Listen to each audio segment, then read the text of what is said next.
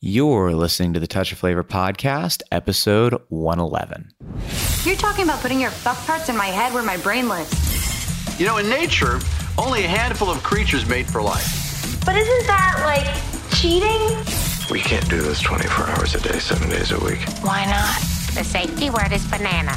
It is so refreshing to be with someone who likes to fuck outside the box. This is the Touch of Flavor podcast dating and relationship advice by Kinksters for Kinksters. Join us as we tackle BDSM, sex, non monogamy, and how to build extraordinary relationships in an ordinary world. And now, your hosts, Cassie and Rigel.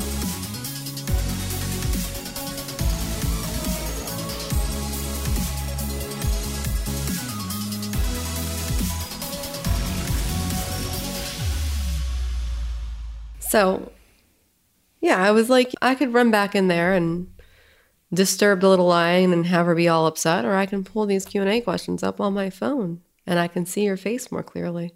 That's clever. And speaking of clever, I'm not really sure I'm making that transition. I was going to go like, speaking of clever, something about we weren't clever, so we have to record this podcast again. But it didn't actually have anything to do with being clever. It had to do with uh, technology. Maybe technology not being clever? Technology being an asshole.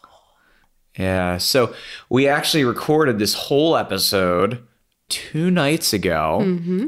and got done, and the SD card shit the bed. Yeah. So we're doing this the second time. I'm going to say that this is going to be even better because we're going to need to go through these questions twice now. So not only will we have all the wise shit to say that we had the last time we were on the podcast, but then I'm sure in addition we will have additional wise shit to say to these questions. Something like that. Or at least we've had some more time to sit on them. Usually we don't really look at the questions too hard before. It'll be a second set of eyes. Ish of our own eyes. This is a really great time to be recording this podcast because the presidential debate is going on right now mm-hmm. as we're recording this. And literally, I would rather be doing anything else than watching that. So this has worked out pretty well. I plan on watching a little bit of it later. Just a little bit. I don't. I don't blame you. I am curious enough to turn it on for a few minutes and probably going to turn it off fairly quickly. Yeah, the thing is, and we're not going to go too far into politics, but number one, I already voted. Number two, even if I hadn't already voted, nothing that's going to be said in this debate is going would would, would be changing my vote. Not my vote does not hinge on this debate, anyways. I feel like it's just getting annoyed at the world for no reason. And the last debate was when you and Amanda were quarantined at your parents. Yeah. Really, I was quarantined, but you were at your parents. You were quarantined, but we you quarantined at home and we went to my parents for that. I was quarantined here. And you were like, Oh, are you watching the debate? I was like, No, I'm intentionally not watching the debate. And then I caught like the last six minutes of it, which just made me doubly glad I hadn't watched the debate. You know what I was doing? I was taking a bath. I took a bath during the debate.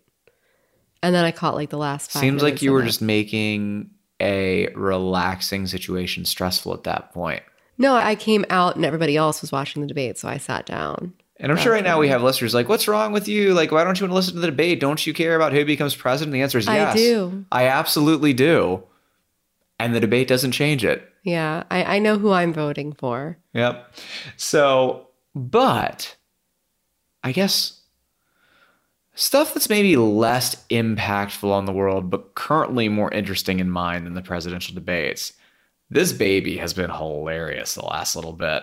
I know we'd wanted to mention that because uh, we have poly baby stuff going on, and there's been some amusing stuff that's happened. I know we'd wanted to mention that a little bit during the host chat here. Well, she's just getting so big so fast. She's still, so she's like seven months old now. And it's one of those things where she's too big for her britches, not to use like an old uh, saying, like my grandfather would say. She's like trying to do all of these things and she's getting into stuff and she's getting stuck with things and and then she's trying to talk too.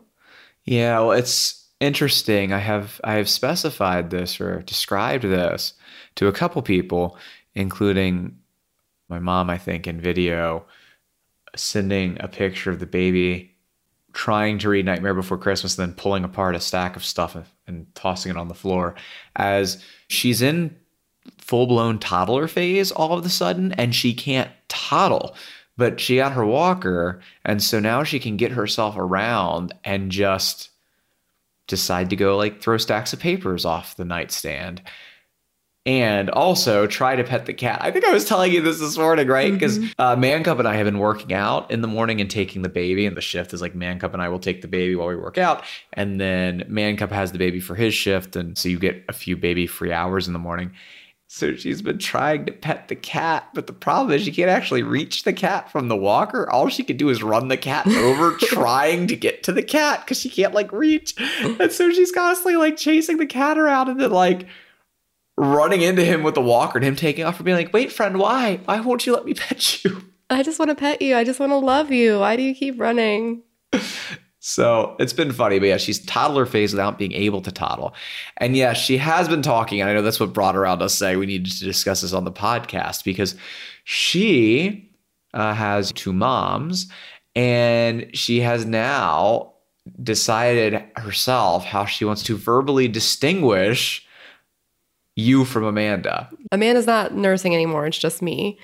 And so I am boob mom because one of her first words, the first thing that she actually, really, the first word she had was boob. Pretty clear, boob.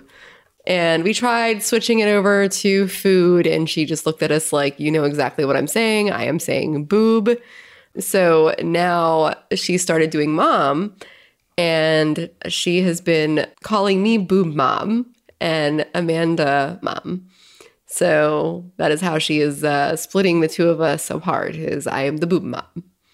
Yes. I think it's actually pretty clever that she's found a way to distinguish between you two as far as who she wants. Yeah, I think yeah, it's but really it's cool. Booma.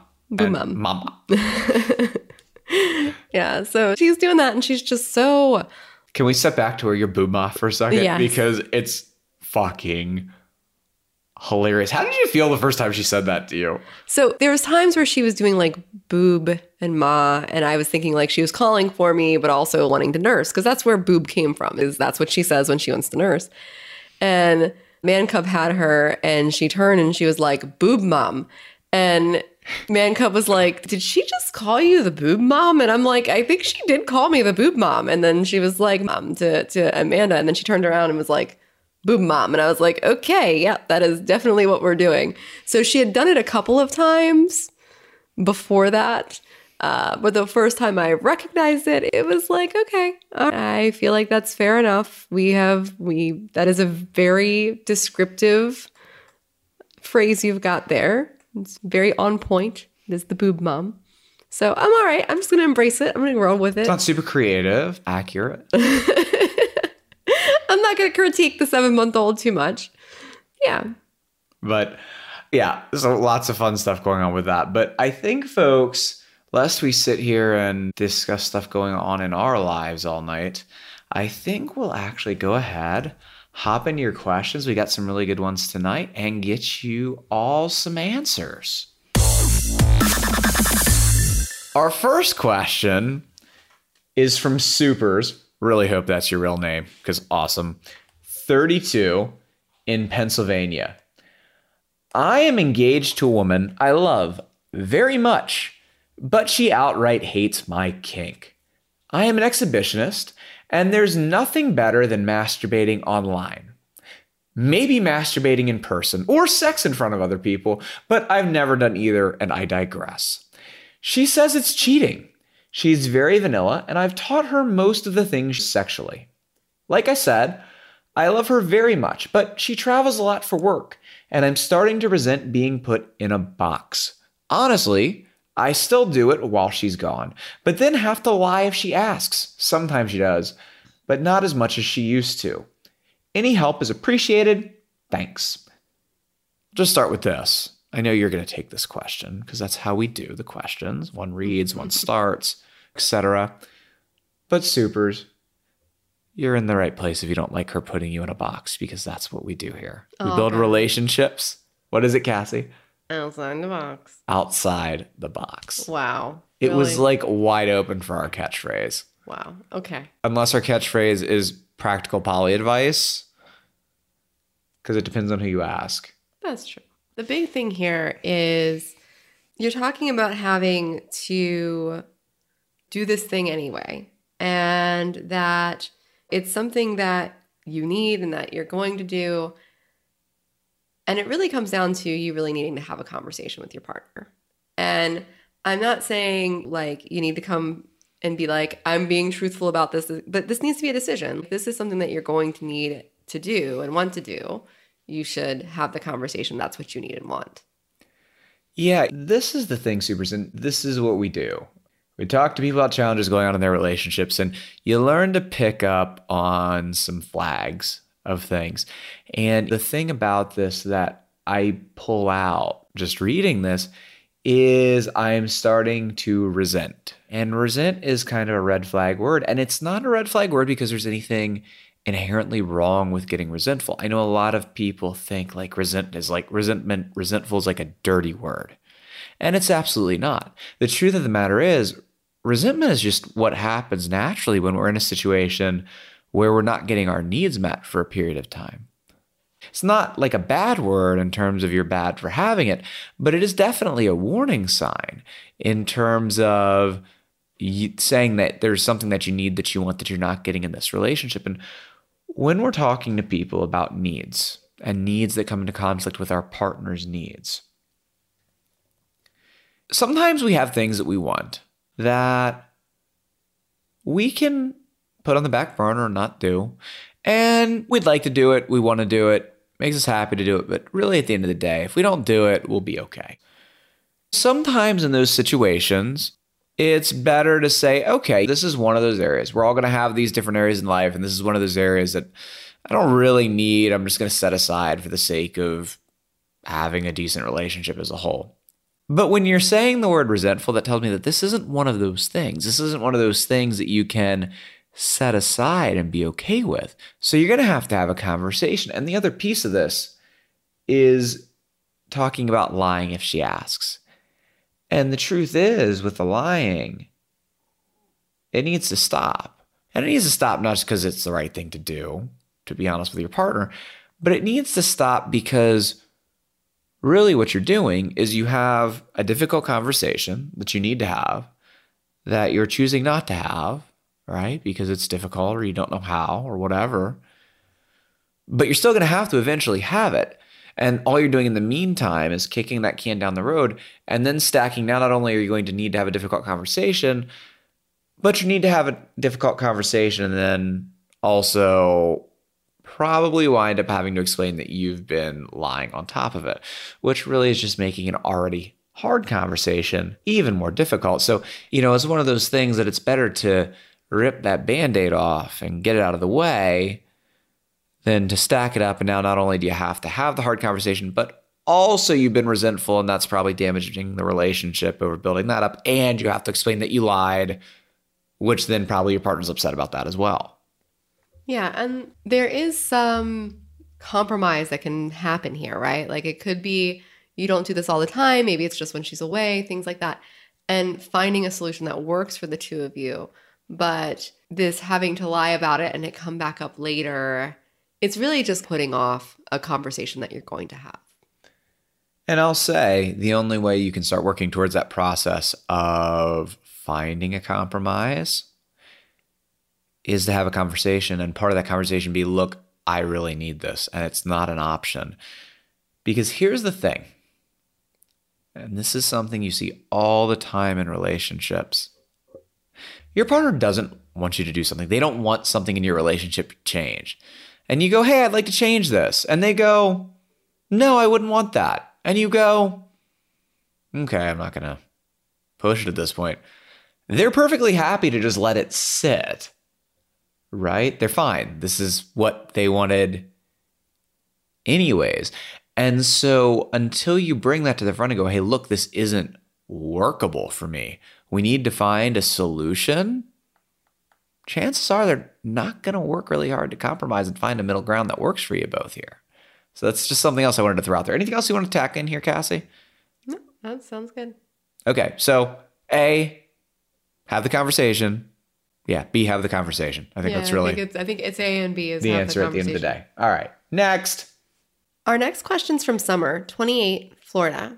I'm getting married to my submissive in December. He is also another master's slave. He is in chastity 24 7.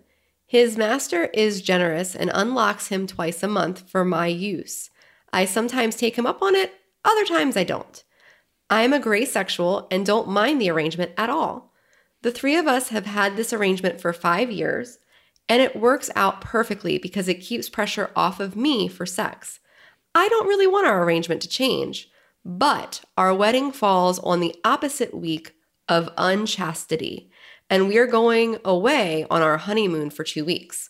I really want to be able to engage in marital activities with my new husband during this time, but his master has declined my request. I want to respect our arrangement, but I'm outright angry and feeling disrespected. Am I overreacting? How do you suggest I handle this situation? So, before we really jump into answering this question, can we just discuss that they use the term marital activities because I love it. Yes. That was really the discussion. I love yeah, it. Okay. That's pretty awesome. As far as the question, I feel like sometimes, maybe a lot of the times, we're talking about power exchange relationships and polyamorous relationships and relationships in general but especially relationships outside of the box, we make things so complicated. And really, at the end of the day, the situation is just about being a decent human being. Yeah. This is one of those situations where this is a reasonable ask. You're getting married, you're going away, and you want to be able to have sex with your husband, who is also your submissive. Like you want to be able to do those things while you're gone. And that's a reasonable ask. And we can sometimes get caught up in the this is my power exchange. It's got to look like this, and this is what we do. And I'm, I'm not trying to say that power exchange is not important. Like, that isn't what I'm saying. But we can take it a step too far sometimes we all have these places in power exchange where the fantasy winds up bumping into the reality of like just what it actually takes to move through the world and interact with other people. And this is definitely one of those places. And it's not to suggest, I, I had said at the beginning. It's just about people being decent people. And this is really the real problem with this. Because it's not that this person, your Master Moore, I remembered it from the last time. Yes, you said Master your, Moore. Your Master Moore. It isn't that your Master Moore is probably not a decent person or is an unreasonable person. The problem is that, like I said, all of us, no matter how reasonable, unreasonable, whatever, tend to wind up falling into this fantasy sometimes and not recognizing the places that really we just need to move through life and interact with the people in it. Like I said, this is absolutely a decent ask. Now, I want to talk about how to ask. And one thing that I'll fill in here, because you actually had more background than me. And so the last time when we were recording, we actually wound up in a little bit of back and forth about information I didn't have. But just for me to fill in, What's not in the question is that Summer actually has a really good collaborative relationship with their master Moore. Mm-hmm. Yeah. We'll keep using it. uh, anybody out there, feel free to borrow a Master Moore. I want to see it trending on Twitter. I want to see it trending on FetLife, whatever. Just saying, great word. Give it like an eight out of 10. You should totally use it. Okay. But Summer actually has a really collaborative relationship with their master Moore because if the submissive in chastity was at the vertex of a V here, it would actually fall on the submissive mm-hmm. to manage his relationships and go back to this other master and be like, hey, this restriction that you're putting on me is impacting my other relationship in a way that I'm not okay with for this weekend.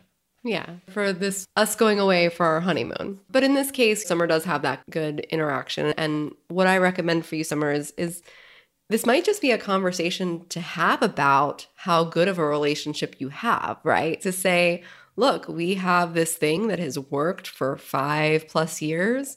Let's not build up resentment or build up hurt feelings and bad vibes because I want to be able to have this experience with my husband slash submissive during our honeymoon and our wedding night. You may want to phrase it that way. You might want to bring it as, look, this is a this is something, just as you said in your question, that I don't want to change. I just want the flexibility around this particular time. And I think that's how you approach it. All right. So go ahead and have that conversation. No, you're not overreacting. Or at least, you know, I'll say this you're saying I'm angry and feeling disrespected. I don't know if I'd go that route because, again, like I said, we all fall into this from time to time, but that's a perfectly normal feeling for you to have. And I don't think that you're overreacting in terms of actually wanting this for your wedding night. Okay. So go ahead, have that conversation and see what kind of movement you can get on it. Our next question is from Riley, 34, Pennsylvania. Help! I don't want to be a bad metamour. The bad's all in caps.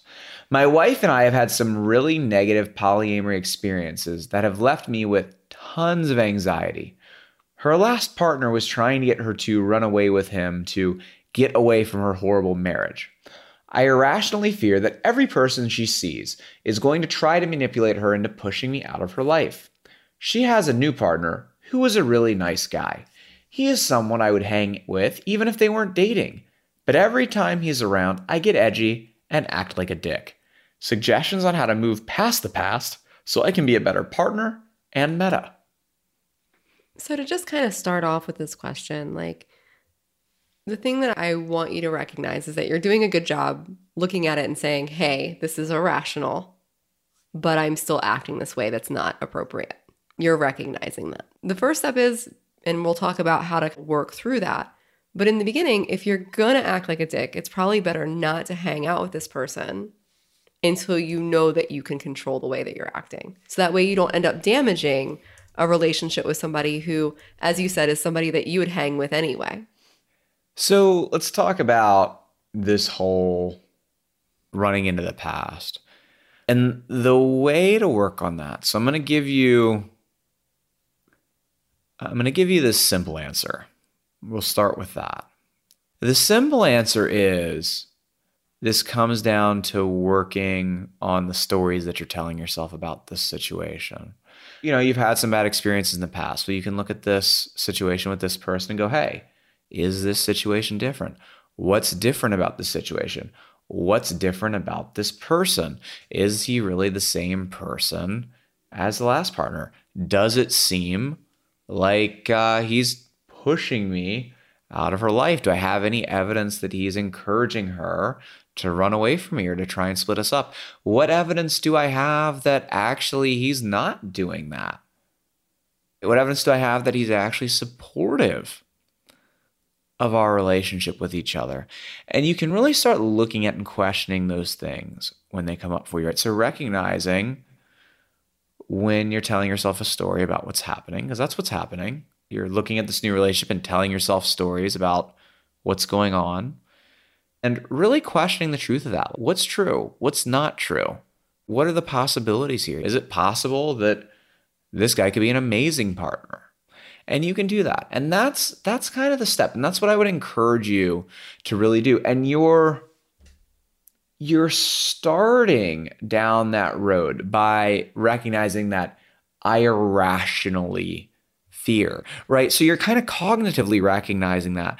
But what it's going to be is not just cognitively recognizing it, but really working on questioning those stories when they come up and building yourself reasons and evidence for why this is different until that becomes more of like a subconscious automatic process. That's the easy answer. And I really encourage you to do that. But I say that's the easy answer because that may work. But there's also a chance here, just from my experience with relationships and reading what you've written here, that there's more going on here than just that. This runs deeper than something that I'm just going to be able to give you a pat answer on a podcast about. And you're going to be able to make shifts. And, you know, I was talking earlier with supers about red flags that come up. And there's a couple things here that I kind of see that kind of stick out to me and say, hey, you know, this may be a little more complicated than just telling yourself better stories. And one is that you and your wife have had some really negative polyamory experiences. So it's been more than one. And the second piece that I see here that really sticks out to me is you saying, basically, you know, that you're showing up in a way that you don't want, and you're recognizing that, and you're still unable to stop yourself. A couple days ago, I actually wound up doing a Facebook Live because this was something that's come up in my conversations with folks a lot recently that it's not easy to break cycles that we find ourselves in. Like we all think it should be easy just to recognize a cycle that we're going to break out of it, but it's so often not. It doesn't mean there's anything wrong with us or wrong with our relationship, but you know, when we're stuck in a cycle, when we build up habits, when we build up patterns over weeks or months or years of how we interact with our partners, of how we do polyamory, of how we do relationships, of how we show up. You know, it's not easy to just look at a situation and go, oh, this should be different and snap our fingers and it happened. It's not that easy. It's actually really difficult to shift years worth of patterns a lot of the time. When you're talking about shifting years worth of patterns, either in how you're showing up to your relationships with your wife or I have to look at this and say underneath this, I think there's a possibility just reading this that you, you, say that we've had some really negative polyamorous experiences. And I'd question as well is this really just how you're showing up? Or do you and your wife have some patterns in how you do polyamorous relationships that maybe you haven't broken or shifted yet? Because if that's the case, if you know you and your wife have had some really negative experiences and you haven't really made the shifts, gotten the skills to where that's not going to happen again. You're not going to run into those same negative experiences again. You know, it's super easy to sit here and tell you, look, tell yourself better stories about how this is going to go. But if the truth of the matter is, it may go poorly because you know you two have run into problems in the past and you haven't fixed those things yet, and you're not comfortable and confident they're fixed and actually gone it's going to be hard for you to show up the way you want, no matter how much you sit here and tell yourself better stories or whatever. The answer, like I said, that you can go and you can try is tell yourself better stories, right? Work on that stuff I said. Really question when that stuff comes up. Really try and find your reasons and your evidence for why this time's going to be different. Give that a shot for maybe like a week. The truth of the matter is, I really hope that works for you. But if this does go deeper, which again, I think is a pretty good chance just from the question you're sending in, the real truth of the matter is this isn't a problem we're going to be able to solve for you in a podcast episode with a question. This is what we do is help people break these cycles. If either you're listening to this, you're going, ooh, yeah, we do have places we've run into problems before that I realize probably aren't resolved. Or if you try this for a week and you're recognizing, I'm still showing up the way I don't want, it's not going to be that easy of a fix. Go ahead, set up a call. You can always do that at touchofflavor.com forward slash call. Set up a free call, hop on with Cassie or I, and we can dive into what exactly are those cycles that you've found yourself stuck in whether that's how you're showing up, whether that's the patterns in your relationship or whatever, and what shifts can be made. What would it take to break those cycles that going forward you can show up as that partner that you want? And we can go ahead and link to that live that you just talked about in the show notes. And folks, you can find those show notes at a touchflavor.com forward slash 111. So like Cass said, we'll link that live. I think it's called uh, There's Nothing Wrong With You. But really, I would say, Riley, go ahead and give that a watch as well. I think it'll be really helpful for you with where you're at. Martha, 49, Michigan. I need some advice. I was with a man for 21 years that did not compliment me much and got on me about my weight. He is now my ex husband, which she described with a winky face that's smiley. But now my fiance is such a wonderful lady, but she's starting to get frustrated that I don't take her compliments. Example I get out of the shower and she says, Wow, look at your body. You're so sexy, babe. And I'll shoot back something like, Sweetie, you need to buy some glasses. This just frustrates the fuck out of her. I do finally say thank you, but she tells me I'm not convincing and it feels like I'm calling her a liar. I would like help with taking compliments and also making her feel like I do appreciate her efforts. So, Martha, we'll talk about taking compliments, right, here in a minute. But the truth of this is that taking compliments is actually not the problem. It's a symptom of the problem. It's something you can do to work on the problem a little bit. Like I said, I'll touch on that. But the real problem here isn't about your ability to take compliments. The real problem here is that you're still seeing what your ex husband said as true. You still have an image of yourself as someone who isn't deserving of compliments, as somebody who isn't attractive. And because that's how you're still seeing yourself, and it may not be completely, but at least some, that's still some of how you see yourself. When your fiance gives you compliments, they clash with that reality of who you see yourself to be. So the real challenge isn't learning to accept compliments. The real challenge is you getting to a place where you're comfortable with yourself, where you're comfortable with your body, where you know and believe that you're beautiful, and where because of that, when your fiance does compliment you, it's just like, oh, yeah, that's true. Thank you. So, two things. Anytime we're talking about having something about ourselves that we're unhappy with, there's only really two ways to approach it. And the first one is to change the thing. It's to change the thing we don't like. If we have something about ourselves, like as far as the way we look, that we don't like, I don't like my hair, so I'm going to go get it done. Or I'm unhappy with the way that my clothes are fitting, so I go on a diet, whatever it is. Or get new that thing. clothes. Or get new clothes that fit you better. So you can always work on changing the thing. But the truth is, that's not really the tricky part here because regardless of changing the thing, that's entirely your choice. And whether you choose to change a thing or not change a thing, so whether you have things about your appearance that you choose to change or not, the truth is you're still going to have work to do on getting comfortable with you. And that's really the bigger, more important piece here. So what you want to do is start looking for places that demonstrate to you that you are attractive. And let's just start with the fact that clearly the person who didn't think you were attractive wasn't that great of a guy because he's now your ex husband. And now you have this, as you describe her, wonderful lady who is your fiance, who is telling you that you have a sexy body, who is your fiance, who's going to marry you. So obviously, there's somebody who thinks that you are sexy, right? And the truth is this you need to ask yourself do you think your fiance is lying to you? Because chances are she's not. Why would she? And if she's not lying to you, then ask yourself like can you work on believing that you are beautiful?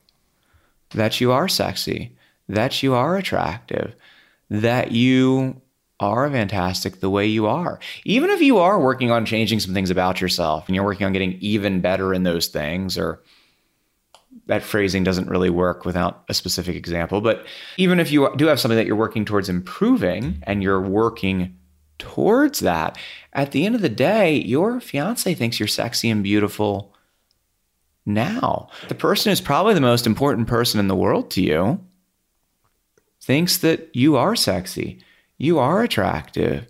You are beautiful. So when you're looking for examples of that's really true about yourself, that you are an attractive, beautiful person, you start with that.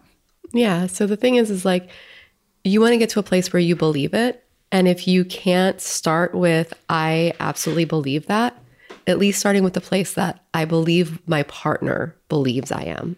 And then go from there. What are the things you do find attractive about yourself? I guarantee you there are things. Even if you have things about yourself that maybe right now you aren't comfortable with, I guarantee that there's plenty of things about yourself that you do find attractive.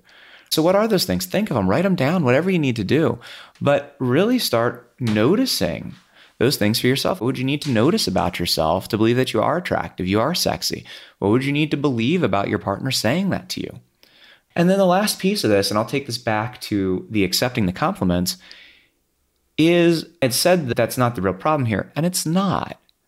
But part of the way that you can work on getting to a point of accepting yourself and understanding that you are beautiful and you are sexy is to notice when you have that tendency, that old pattern come up to immediately downplay yourself, to immediately refuse to believe that you could be sexy or could be attractive.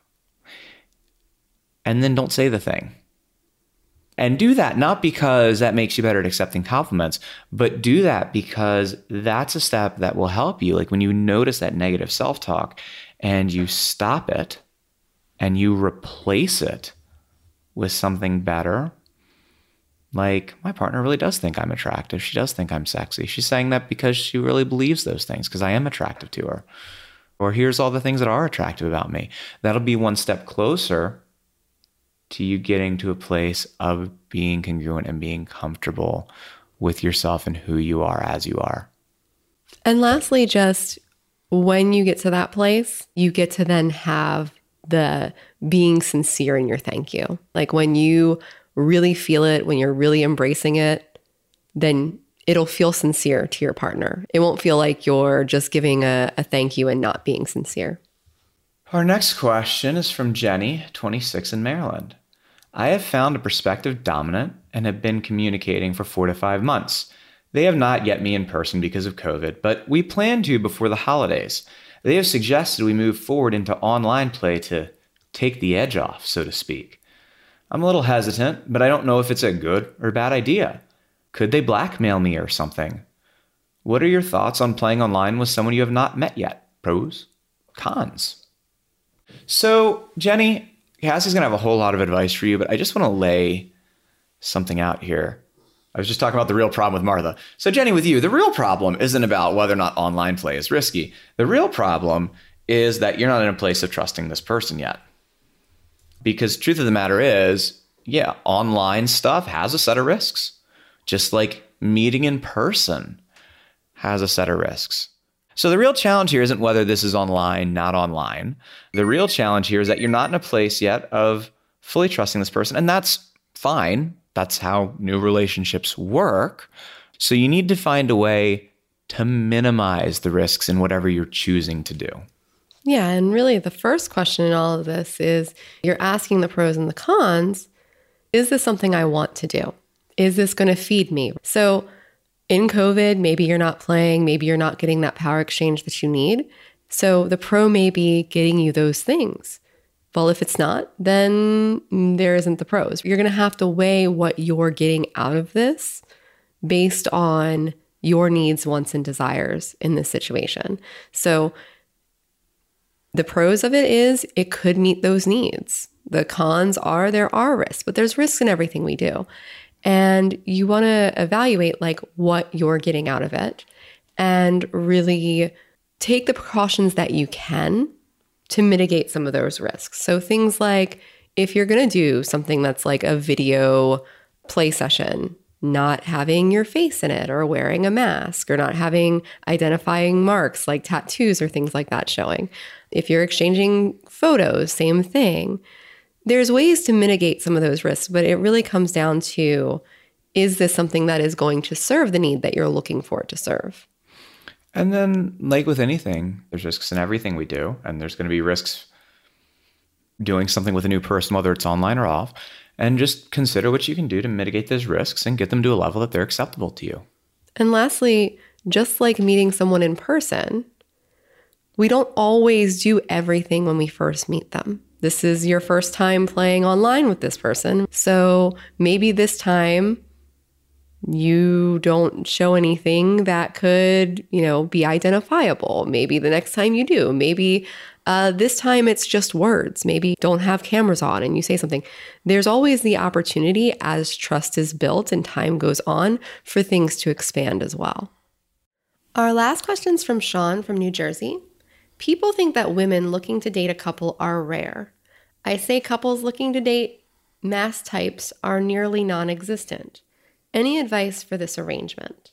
So, Sean, there's a couple of things here that I want to point out. And one is women looking to date couples are not rare. Rare. We actually have addressed this a couple times in different podcasts and things like that. And the almost non-existent folks looking for a masc type is not true either. Typically, when folks say something is not existent, or you can't find it, or it's a unicorn, or it's a dragon, it's some mystical creature, it's not because it doesn't exist. It's because the way that we're looking for it or the expectations we have around it are hard to find. So, a lot of this goes into what are you actually looking for and how are you presenting it? So, here's the thing, Sean. Just truth are couples looking to date masc types more rare than couples looking to date women? Yes. But this is also the truth. It's a big world, and there are increasingly more and more polyamorous people in it. So when you say, when I say, is it more rare? I mean, it's more rare by comparison. But that doesn't mean that there aren't plenty of couples out there who would love to find a dragon. Yeah, and the thing is is that this is the conversation that I've had with a lot of folks in the past. Some of the clients that I had when I was I was helping folks with dating is I have this thing. I don't think I'm ever going to find somebody who's going to like it. And that's the same conversation that every little, every dominant woman, every submissive man, every uh, person who's a sadomasochist or every person who's into a certain rope bondage. Everyone who does poly this way, and then everybody who does poly this way, and then everybody who does poly this way. Yeah. I'm never going to find somebody who meets blank. And the truth is that there is enough people in this big old wide world to find whatever you're looking for. There's a couple of caveats to that, and I'm going to hit that in a second. But there are people out there looking for those things. I can't tell you how many people that have gone through just even our relationship programs who are MF couples looking for another M. We've had lots of clients who have been like, we can't find our other M. So it's not some mystical thing that's distant. It is, how are you going about it? And so, one of the things that we bring up a lot when people are like, unicorns are mystical creatures is what are your expectations other than dating a couple? What is it that you're looking for? Do you have a standard that is so far out there that it cannot be reached? Yeah. And this taking it to the unicorn example for a second. Is a woman looking to date a couple hard to find? Mm-mm. No. In spite of the myth, no. Is a woman who's willing to date a couple who is promising that relationship will grow equally, who isn't going to date anybody else, who is always going to be the dirty little secret, never needs to be recognized as a member of the relationship, is never going to have equal say, right? Is is only going to be able to come over and then has to sleep on the couch because the kids can't know even after years that this person's involved in your life. And by the way, you're only allowed over on Saturdays and you're only allowed to have anal sex because vaginal sex is reserved for the wife in this relationship. Is something like that getting hard to find? Yes. And honestly, unfortunately, not hard enough. So is a woman looking for that rare? Yes, but that's not at all the same thing as looking for a couple. And along with that, you know, it's also important to kind of recognize the reality here that there is a lot more social stigma attached to, let's say, MMF relationships than there is to FFM relationships, which doesn't necessarily mean that there's less people, maybe a little less, but it does mean that people are less open about it. I would say this number one, understand that there absolutely are people out there. Might you have to look a little more? Sure. But there are absolutely people out there for you. There are absolutely people out there for anybody looking for any kind of relationship. More rare in a world this size with so many options, still leaves plenty of people. And if I was monogamous, I might say you only need to find one, but you only need to find maybe a couple, maybe a few. And then along with that, like Cassie was saying, just really make sure that you're checking in on what other expectations you're setting around this. So many people run into trouble, and I was just illustrating this a second ago, not by the base thing that they're looking for, but by stacking so many other criteria on what they're looking for that they can't ever find anybody because that person is really rare at that point. And I'm not saying don't have standards. You absolutely should, but really consider what is a standard? Like, what is a must for me? What are those few musts for me, really? And what are all the places that I can be flexible on if I find the right people? And we all have plenty of those things. All right. And then get out there and look and make sure to be direct about what you're asking or what you're looking for. If you're on a dating site or something like that, Tinder or OKCupid or whatever, which by the way, would be better places to look for this kind of thing than like Christian Mingle or something like that. So the space you're looking in plays a little bit of a role. Just be upfront. Go ahead, put it in your profile. Hey, this is ideally at the end of the day what I'd like to find. And especially with people who are open to those kinds of relationships, maybe being a little bit more reserved, like I said, because of the social stigma, you give them a better chance to find you as well. All right. But at the end of the day, don't give up. Don't tell yourself that they're non existent. Tell yourself that it's a big world. It's a world with plenty of people in it, and there's definitely people out there for you to find.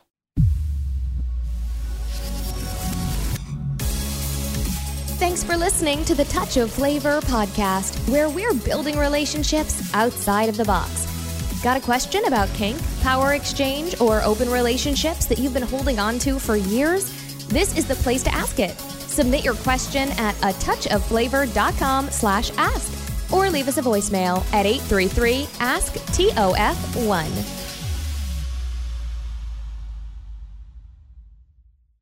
We need this. Boom, boom, boom. I knew exactly what you were going to do. Oh, wait a minute. Am I getting a striptease now?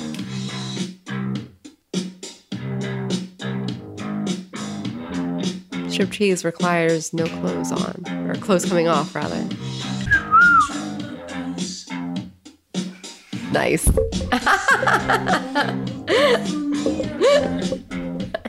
you just tangled your shirt in my cord.